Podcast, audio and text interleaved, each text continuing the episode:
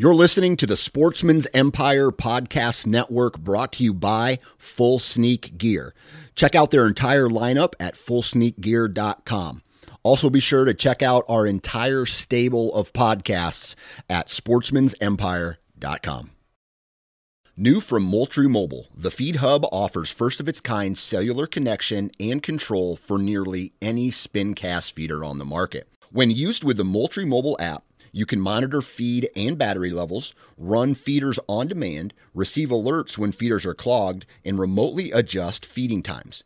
The Feed Hub is ideal for anyone who maintains feeders. Remove the guesswork and save time by planning feeder maintenance before you drive to your hunting property.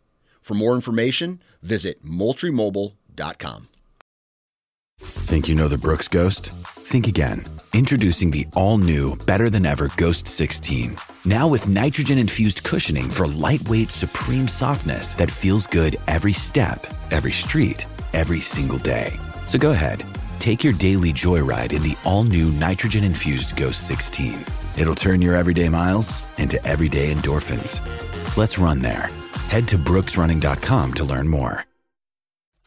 You're listening to the Sportsman's Nation Podcast Network brought to you by HuntStand. HuntStand is the number one hunting app in the country, and at only $29.99, HuntStand offers a ton of functionality for hunters all over the country. Whether you own your own property or strictly hunt public, you can choose from over a dozen base maps, view property ownership information, 3D mapping, local weather, log your sightings and harvest, as well as use their trail cam management software and print maps from your hunt areas. Download it today at the Apple App Store or Google Play. Hunt Stand. Upgrade your arsenal.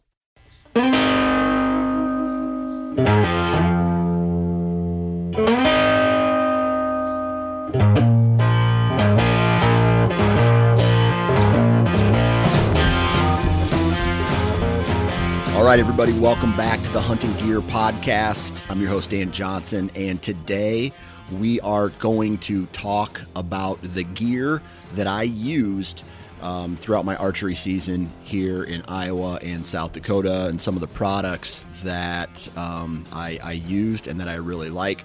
Some of these are actual uh, companies and brands that pay me to use their products, others uh, are not. But I'll tell you this almost all of the companies I talk about, whether they're a partner with me or not, I have been using before um, I, I, had any type of partner. So take everything I say with a grain of salt, and let me emphasize that a majority of people, no matter what I say, you shouldn't be influenced by what other people say. You should go and do your research. And you should find the products that work best for you. And um, all of these products in my daily routine or seasonal routine. I love these products. They work the way that I work. They match my style, and uh, man, this is going to be not a not a huge de- uh, detailed episode. I'm going to get kind of right into it. I'm going to explain how I use them in my strategy, in my routine, and then we'll just kind of end it. So. Um, before we get into today's episode, we have three partners that I really want everybody to go check out. Um, uh, one of them is the Average Conservationist, theaverageconservationist.com. They are a, a lifestyle brand, an apparel company. They are 2% for uh, conservation certified business. They have a podcast here on the Sportsman's Nation Podcast Network. And, uh, uh, I really think you should go to theaverageconservationist.com. Check out their all their awesome t-shirts, hoodie. I'm wearing the camo hoodie right now. It's badass. I have the the average conservation general hat uh, right next to me. I love the logo, love the style of that. Uh, so go check out uh, their. Uh, uh, their their hats, their hoodies, their T-shirts, really cool logos. Um, and the the thing that makes me excited to work with them is right off the top, of any revenue that they make, they are donating 10% of their income to some form of conservation effort. So that's pretty big. And uh, I think that's, uh, you know, I like working with brands who put the natural resource first, and uh, the average conservationist does that. Uh, next, Lone Wolf Tree Stands, man. You're going to hear me talk about them today. So all I'm going to say, oh, hang on, let me back up. Average Conservationist, go check out their uh, their web their website, theaverageconservationist.com, and enter the discount code NFC10 NFC10 for 10% off of your purchase. Uh, really cool. Next, you're going to hear me talk about Lone Wolf tree stands, how I use them. Discount code 9FC21 9FC21, and uh, that's going to give you $50 off of any purchase over $200. So that's, that can be like 18 to 25%, depending on what products you buy. And then lastly, Hunt Stand. Uh, I'm also going to talk about Hunt Stand, how I used it today uh, throughout the season, and uh, um, how it is almost like I don't know what I would do without it type of scenario. So go check out huntstand.com and uh, enter the discount code SN20, SN20 for 20% off of your purchase. Now, that's the products. Let me take a sip of my foo-foo drink right here. Let me tell you what I'm drinking right now. I'm drinking a white chocolate latte with oat milk, half syrup. I, I decided, you know, I decided I wanted to not put the whipped cream in it because that would probably take it too far. But this is just foo-foo enough for a real man like myself to uh, to drink it. So I don't know. It, it's uh, it's really good. So I was sitting in my I was having a conversation with a guy, and we were talking about the strategy that I used to uh, to be successful, not only in South Dakota this year, but in Iowa as well. And I was talking to a guy. He's like, "Oh, what kind of mobile tree stand do you use?" And I'm just like, "Well, I use a lone wolf, but mobile hunting really isn't a like a gear thing. You know, a saddle or a tree stand doesn't like a specific thing doesn't make you mobile. It's your mindset, in my opinion, that makes you mobile. Um, but there are products out there that make that mindset easier to accomplish when you're, you know, you don't have to take a ladder stand down and move it up to an, another draw or whatever. So I was thinking about all all the things that kind of go into the the style, my methodology, my ideology of how I hunt and how I apply that to my hunting strategy. And um, I got a list here of products that I just that just really stick out uh, for me. Um, the first one I'm going to mention, just because it's quick, is Arctic Shield boot covers. Um, this year, one pair of socks, non insulated boots. Uh, now, it didn't get crazy cold. Right now, it's snowing in Iowa, but uh, it didn't get crazy cold this. You know, I, I, tagged out really before the temperatures dropped. The coldest morning I had was like 26 degrees, and I threw those boot covers on. And man, I tell you what, my feet were nice and warm and didn't have to uh, deal with any coldness. So that's product number one and that's a that's a no brainer. If you are like I, I don't use rubber boots anymore, so uh, non insulated hiking boots and boot covers, and I, I, know it's just another thing to pack in with you, uh, but the the outcome of packing in that extra stuff is just something that you know I'm going to continue to do until I can find something better. Now, all right, in my hunting strategy, this is kind of how it's, it's laid out: locate make a move, and then adjust if necessary. So, how do I locate? I locate uh, deer in several ways, um, but a lot of it because I am a father of three. I have a lot of activities with those kids. I have my responsibilities at home, and I have a business to run. I am limited to, you know, I'm not the 26 year old version of me who has free rein to go and do whatever he wants whenever he wants. I can't I can't do that anymore.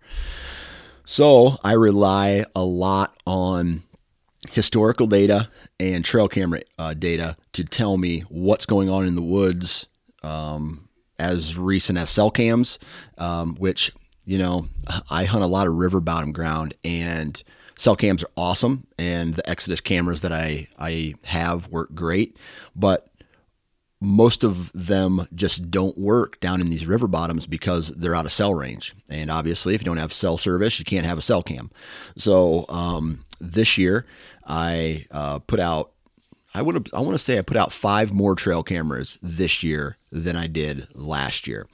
And so how do I use these trail cameras? Well, I go out, I set them up, uh, you know, throughout the summer over mineral sites. And, and for the most part, that's where those cameras stay.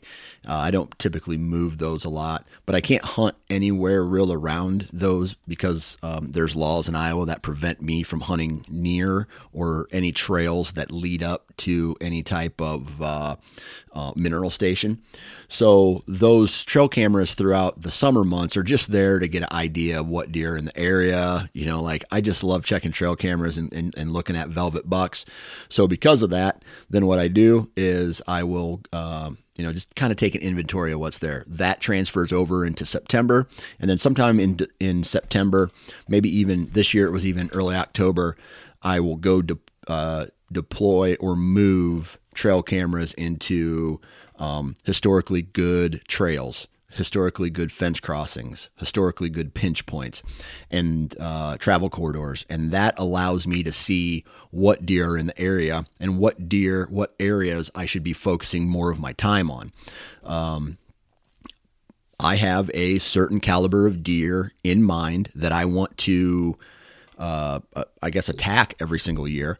And trail cameras allow me, most importantly, you know, like they they tell me what deer in the area, but the thing that is almost equally, if not more important, is what areas you need to kind of just stay out of. Right? Uh, I don't need to hunt this area because in the past two months in this really good funnel, I haven't caught one deer that I would be interested in shooting. So why go hunt there? Now, I know what you're thinking. Well, that doesn't tell you everything that goes on in the woods. You're right, it doesn't. But over a handful of month period of a, a trail camera soaking, you would think that um, all the deer in that area would work by. Maybe not. That's just kind of my methodology towards it. So this year, exit the the Exodus trail cameras really allowed me to um, bas- basically uh, weed out half of the farm and say, well, there's nothing over here I even want to hunt. It left me with half the farm to hunt, the other half of the farm to hunt, and then what I do with that is um, I I collect data you know, throughout the season. Uh, so from October 10th to when I went and checked it on November 3rd, I believe it was, the, the afternoon of November 3rd, and then the morning of November 4th, I collected all this trail camera data um, throughout the whole farm. And that's what led me to saying, okay, ignore this part of the for, for, uh, farm. I got a five year old over here that I'm going to focus on. Um, and not only just half the farm, but then you weed out all of the places where just deer don't hang out. They're not going to hang out with horses in a pasture. They're not going to hang out in the middle of a um, of a, a, picked cornfield during the day. Uh, yes, that's more of a nocturnal spot or a destination. So then I have to try to find those terrain features um, you know find those terrain features that they work. And i you know you, you get that from experience and you get that from uh, hunting a, a, farm for uh, however many years.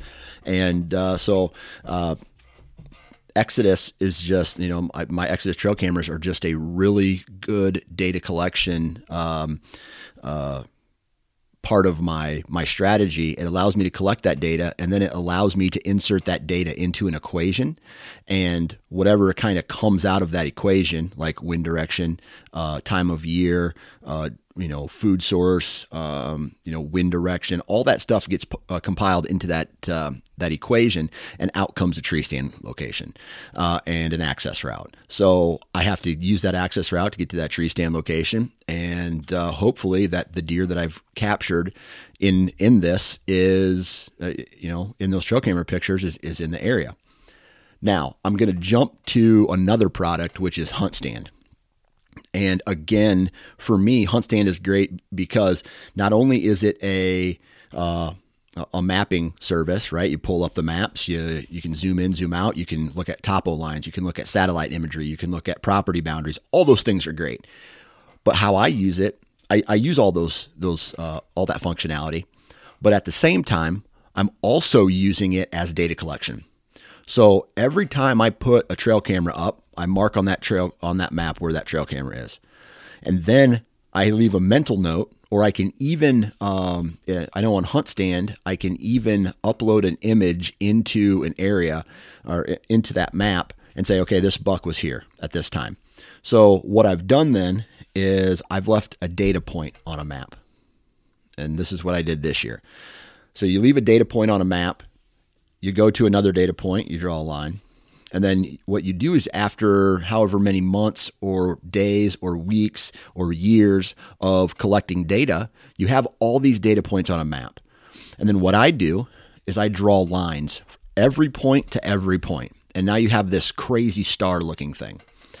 And within that in this this uh, geometrical uh, I don't know what you're looking for shape are all these terrain features all this uh, topo uh, information. And you can look at that and you can say, okay, well, he's here, he's here, he's here. Let's look at the terrain features within this area and see what uh, what the best wind direction would this uh, be for this area, what the best access route would be for this area. Okay, the wind shifted. Now we need a new access route. Now we need uh, uh, potentially a new stand location. So all this these these data points help me approach uh, where to put my tree stand location in these terrain features that are on a map. Sometimes that's a bedding area. Sometimes that's a pinch point. Sometimes that's a, a travel corridor. But I don't make that decision. Like I just don't go and say tonight I'm hunting a bedding area. No, tonight I'm hunting in the spot that is going to allow me the greatest odds of uh, connecting with the deer. And I do that by trail camera data and by digital maps. Okay. So, and, and historical information that is just kept in my brain. Right. So that kind of, that kind of is the, the locating part of how I uh, approach hunting and, and where I should hunt and how I should hunt. Access routes. Again, you hear me talk about access routes all the time. These are two uh, you know, these are two products that allow me to make those decisions. Excuse me, allow me to make those decisions: access routes and uh, tree stand locations. So there's that. Now we're on the move, right? We've decided where we're going to hunt. Now we have to uh, go ahead and talk about the the products that I use. You know, let's just say specifically for access routes and tree stand locations. So we'll break it down into access routes and tree stand locations at this point. I know what you're thinking, and that is scent free. Oh man, we got to be as scent free as, as, possible. Man, I don't wash my clothes. I don't uh, take showers between every hunt. Um, I take my hunting gear and I put them into an Ozonics dry wash bag. I run a 30 minute cycle. Um, after I get out of the woods, I run another cycle as I'm getting dressed uh, with my clothes, and then I go out into the uh, I go out into the woods. I put my uh, Ozonics in my backpack. I crack the top of the backpack open so it can breathe, and then I will actually turn my Ozonics on as I'm accessing the um, accessing the tree stand, right? In hopes that the Ozonics is distorting my scent profile into whether whether it distorts it into something like uh, uh, making it smell like I'm at a further distance than what I really am, or or even using it as a overwhelming of the like they don't smell me, but they smell the ozonics and they're like, well, what what's that? Oh, it's not a threat, so I don't need to be afraid of it.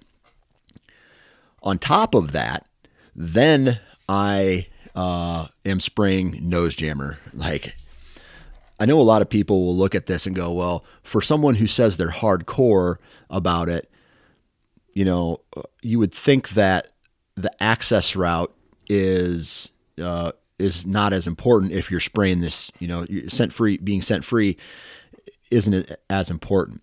Well, uh, I am going off of what I have experienced over the last however many years. Man, I, I think I've been using Nose Jammer since it came out, and uh, Nose Jammer mixed with Ozonics in my opinion, and this is only my opinion, is deadly as far as access. It allows me to still live and die by great access routes, but sometimes those great access routes are, uh, how do I put this? They are aggressive. And sometimes, uh, like I did with my recent Iowa buck, the the access route is actually going to blow scent into the timber. Um, I had the option of having a deer potentially see me versus having a deer smell me at a long distance. So I had my Ozonics running. I sprayed my boots, my hat, my quiver, uh, my bow case, my bow holder, uh, all in nose jammer. I use it very liberal. And then uh, I took a huge loop out around into a horse pasture and then angled back into the uh, angled back into the the uh, the tree stand and I made it in there without anything. Uh, I mean, I, I, guess I don't know because I can't see the whole timber at one time, but I shot a great buck that night who potentially came from that direction. So, as far as my access routes and scent control, those two things are, and I just, I, I have nothing but positive experiences with those things. There are times uh, where if a deer smells me, uh, and whether I have an Ozonics or nose jammer or not, uh, if they really want to bust me and find me, they're going to do it. Right. But a majority of the time, especially during the rut, the deer just aren't like stopping and they're so freaked out unless they've already been spooked or jumped that I I can get away with having them smell something. They'll put their nose up. They're like, "Eh, well, it's not a threat because it's you know it, it doesn't smell like a, a a nose full of human at 20 yards." So, so as far as ozonics is concerned, outside of the timber, it has a huge application, and I I attribute that to access routes because um, the clothes are clean on the ground and your the scent of you and the scent of your clothes are more important on the access route walking in than it is while you're actually in the tree because then you can actually start to play the wind. With that said, there's an asterisk on that statement because then I throw the ozonics in the tree with me and turn it on. Here's here's what I'm going to say about uh, using ozone and using ozonics. Um, borrow one from a buddy. Maybe you, are debating on buying one. Uh, maybe you are uh, curious about how ozone works. Go to Ozonics' website and really like read into it. Read about how it works. And even don't go to Ozonics' Ozonics website. Go do your research on how O3 works. And I'm telling you right now, I have had so many positive encounters with deer on aggressive winds where they may have smelled me on an angled wind when they're coming, you know, one of those scenarios where uh, maybe it's swirling a little bit or maybe uh, the deer's coming down a ridge and my scent is blowing just underneath of them and they they catch something on a little wind shift but instead of freaking out they just go eh, well i'm gonna i'm still gonna go this same way or i'm gonna walk up a little bit uh, or even on a downwind a straight downwind a, a doe shows up and instead of blowing and letting the whole timber know that you're there she may get a little curious walk up you you know obviously you got to stay still and then she works her way off but they are not blowing the whole timber up, and that can save you a hunt. Right. So, a uh, huge fan of Ozonics in, in that way, huge fan of Nose Jammer for the access route. And then, you know, and then we got, let me look at my, um, so hunt stand obviously allows me to look at a map, look at topo lines. Um, that's that's the Iowa version of it. Now the South Dakota version of it, where I had little to no experience with with this ground, it's great to have something in your pocket to pull up and say, okay, here's the boundaries, here's the walk-in ground, here's the public, you know, here's the state ground, here's the the federal forest, um, all that stuff. It is just so much information in the palm of your hand, and for the price of that, it, it's a no-brainer, right? You just pick it up, you look at it, and go, hey, I need to go over to this next ridge, and then again. Maybe the first year you strike out, or the second year, like I did, two years in a row, you strike out but now you have all these data points. I saw deer here, saw deer here, saw deer here. And uh, you can start weeding out other places and going to these high high concentrated areas of deer movement and you start putting the pieces of the, of the, puzzle together and you use those pieces of the puzzle every single time every single year you mark deer mark deer mark deer mark deer and then it's just it cuts the time in half for you to have to go locate them because historically they're going to be in the same spots right? So uh, that's how I use that's how I use hunt stand. Now, the next the next one is kind of a something that you guys have heard me talk about. I am not the guy who goes and mods out uh, his tree stands with a whole bunch of tricks and and puts uh, uh, you know extra steps on them and uh, puts uh, you know a ton of you know rope on them and like all it, just just tricks it out.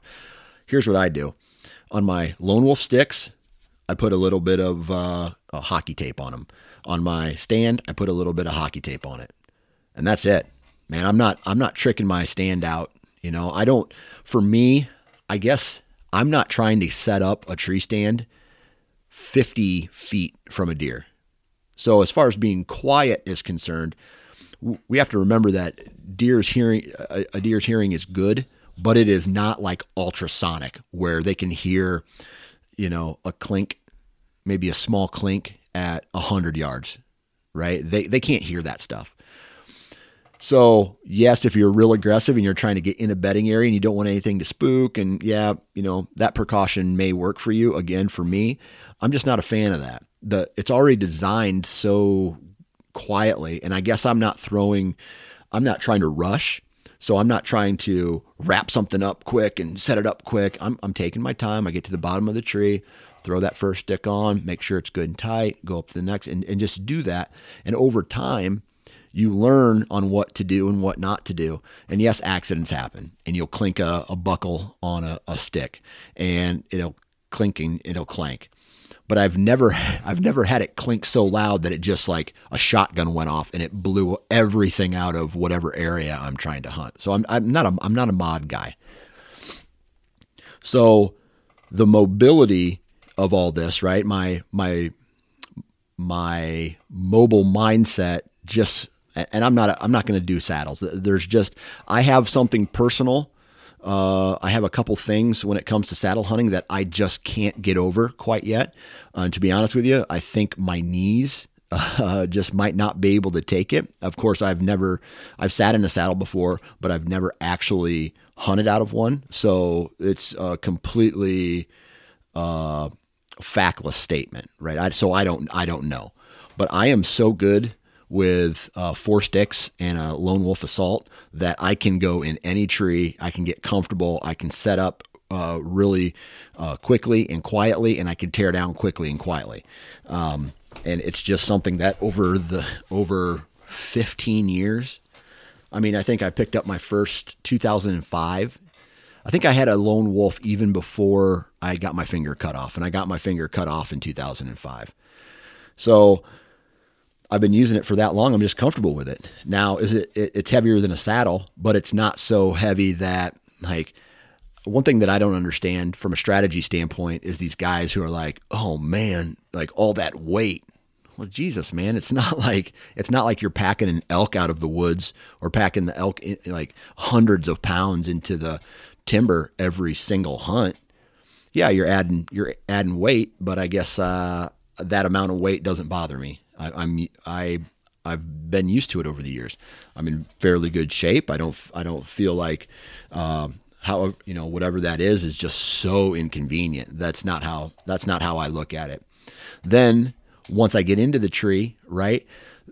What's awesome about Lone Wolf is the ability to level your stand, level your seat, and not only level it frontwards, backwards, but level it side to side so that um, once you get into the this gnarly tree that's in the right spot, I can be comfortable, right? I can set it up. Uh, I can set it up on uh, uh, the back end of a tree so that if the deer movement comes from one direction, I can uh, I can hide behind that tree and maybe get away with a little bit more movement. That's one thing I've learned over the years, and so for me, it's just it's just a product that I feel very comfortable with. And the other thing, there, there's so many tree stands out there where maybe not the whole tree has to be, the whole tree has to be uh, uh, straight, but just a portion of it has to be straight. And with lone wolf, it doesn't have to be straight at all. Like you can you can adjust it uh, in in the timber.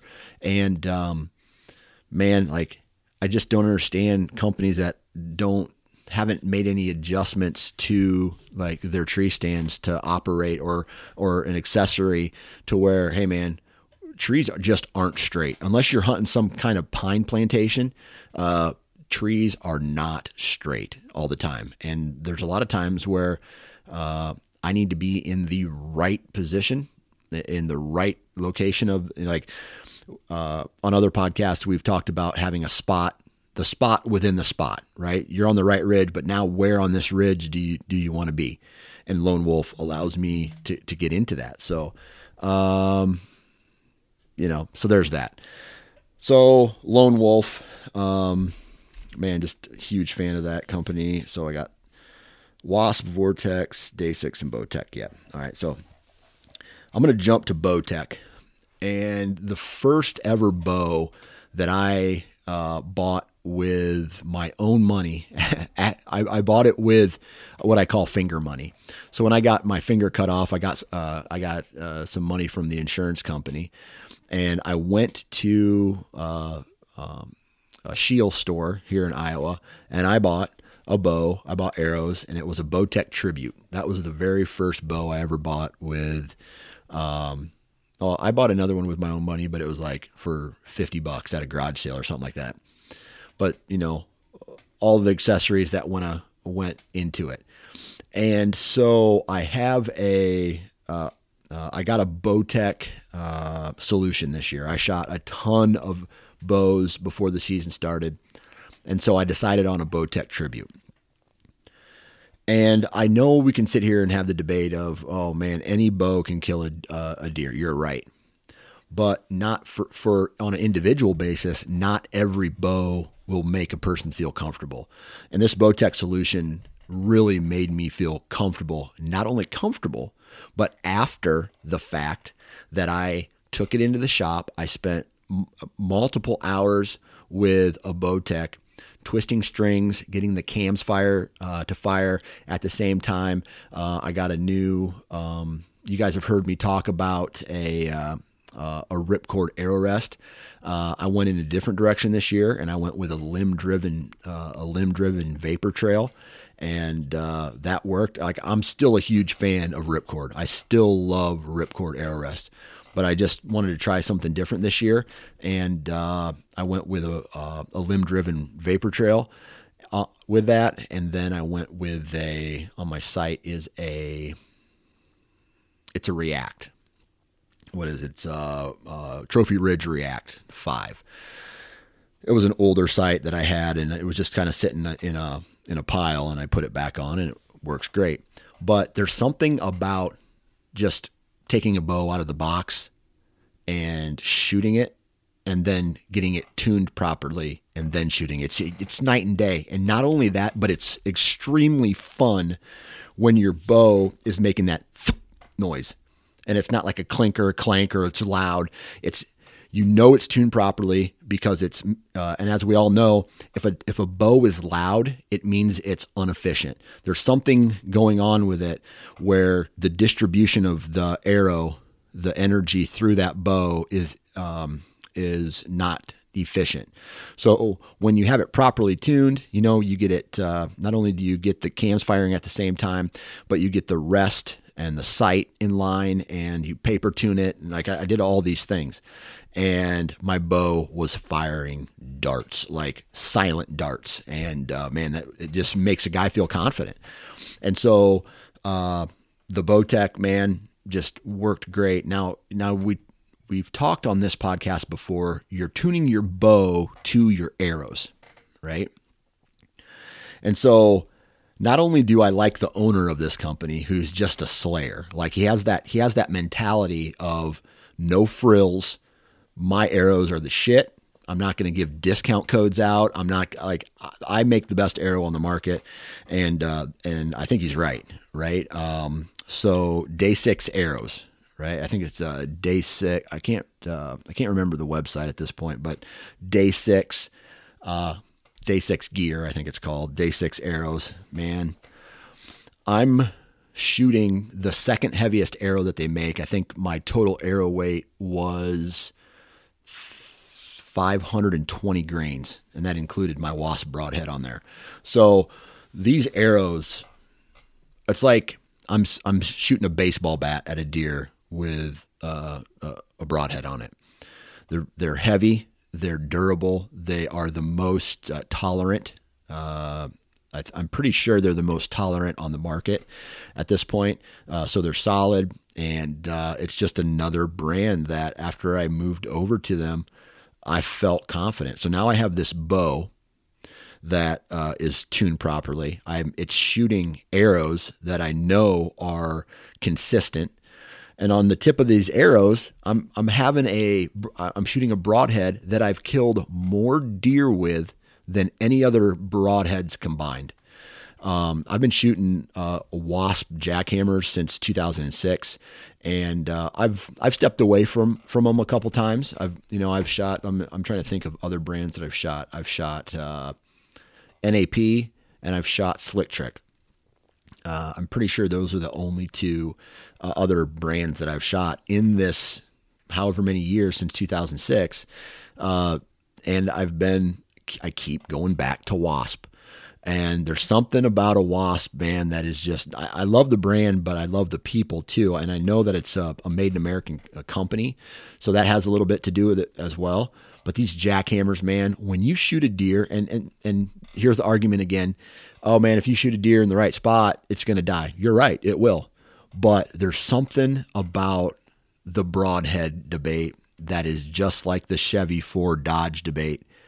And I am a huge fan of my Wasps, and uh, they destroy. And this year, that uh, that heavy arrow coming out of a fast bow, I had some power behind my arrow uh, this year, and the first thing that hits the deer is the broadhead. And I, so not only did I cut its the deer's windpipe, but, and I mean in half, I cut the windpipe, but my arrow, my broadhead went. There's a area where the heart connects with the lungs. There's like all this tissue and vessels and and uh, uh, uh, veins and whatever. And my arrow went right into that spot. My deer took two hops and fell over dead. And when I was cleaning the gut, uh, when I was gutting the deer, the heart just kind of rolled out on its own. Like I disconnected the heart from the rest of the body. I didn't hit the heart, but I disconnected it from the rest of the uh, circulatory system, I guess you'd say.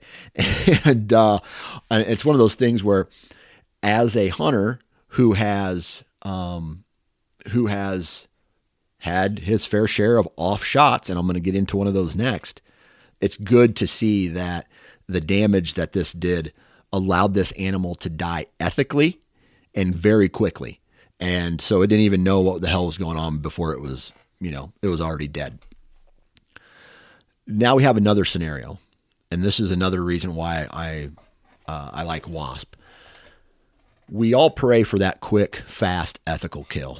But as we all know, there are times when this ethical kill just does not happen right? We we're off. The deer moves. We have all these uh, uh, variables that can happen, and uh, sometimes shit happens, and we we don't have the clean ethical kill that we we want. So I will say this: I, I took a, a hard quartering shot in South Dakota on this whitetail. I hit a little further back than I wanted, so I hit uh, I nicked a liver, got guts, and then a whole bunch of veins. So the damage that this broadhead did, specifically the jackhammers, uh, th- it was a pass through. It did a ton of damage, and paired with the bow, paired with the uh, uh paired with the bow, and paired with the uh, arrow and the the broadhead, I delivered a package that w- just went through the whole deer, and it bled a lot. And finally, I caught up to it and it was dead.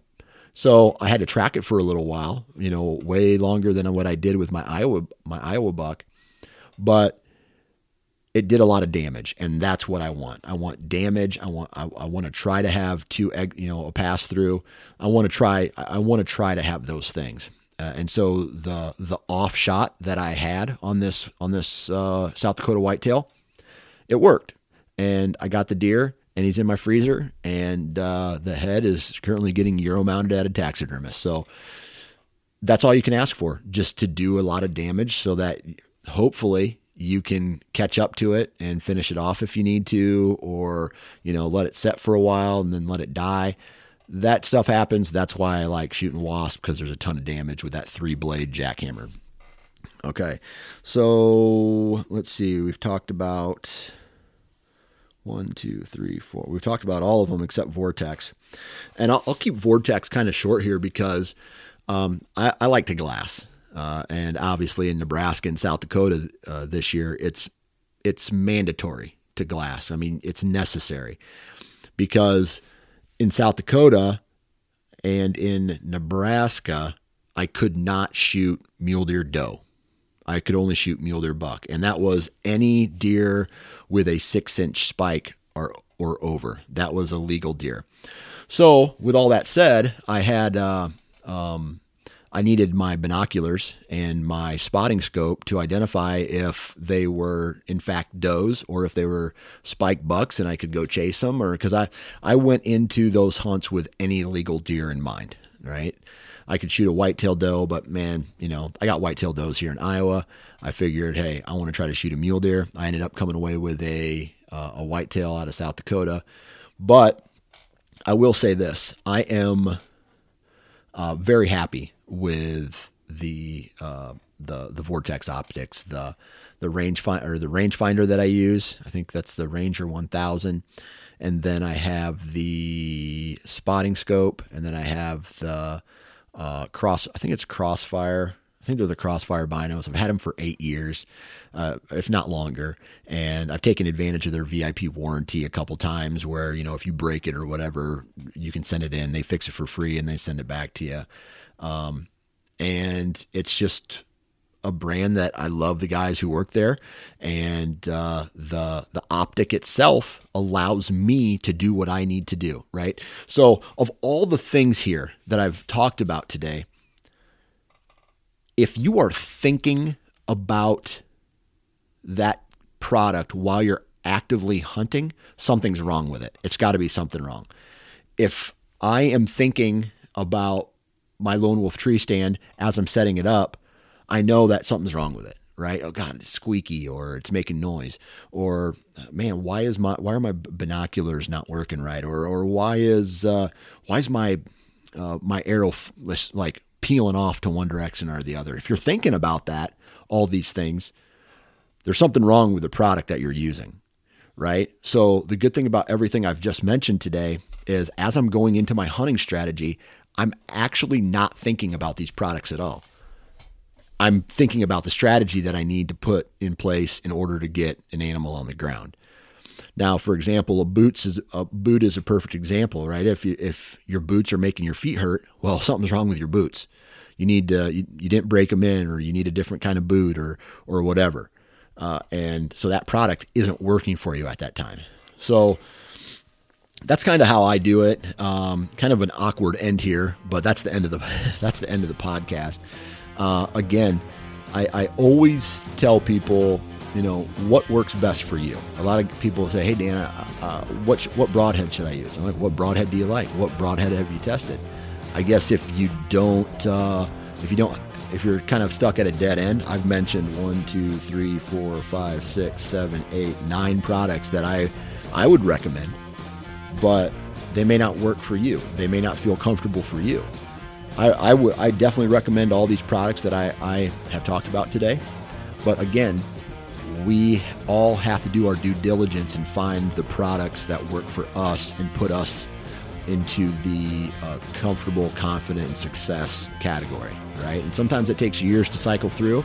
Sometimes a new product comes out, you want to test it, and that'll say, hey, man, I love this product more, or, ugh, I'm going to go back into something that I uh, that I've been using for a long time. That that's that's kind of a, a wasp example for me.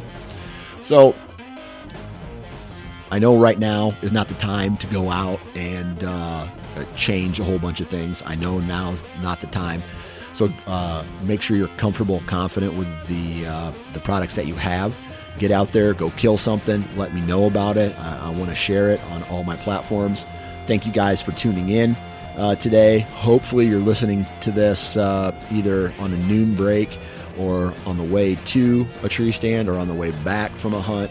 Uh, good luck. Please be safe. Most important product that uh, I didn't talk about today was your safety harness. Make sure you're wearing that.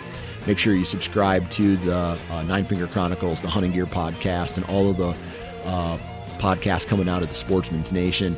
And uh, be safe and have fun.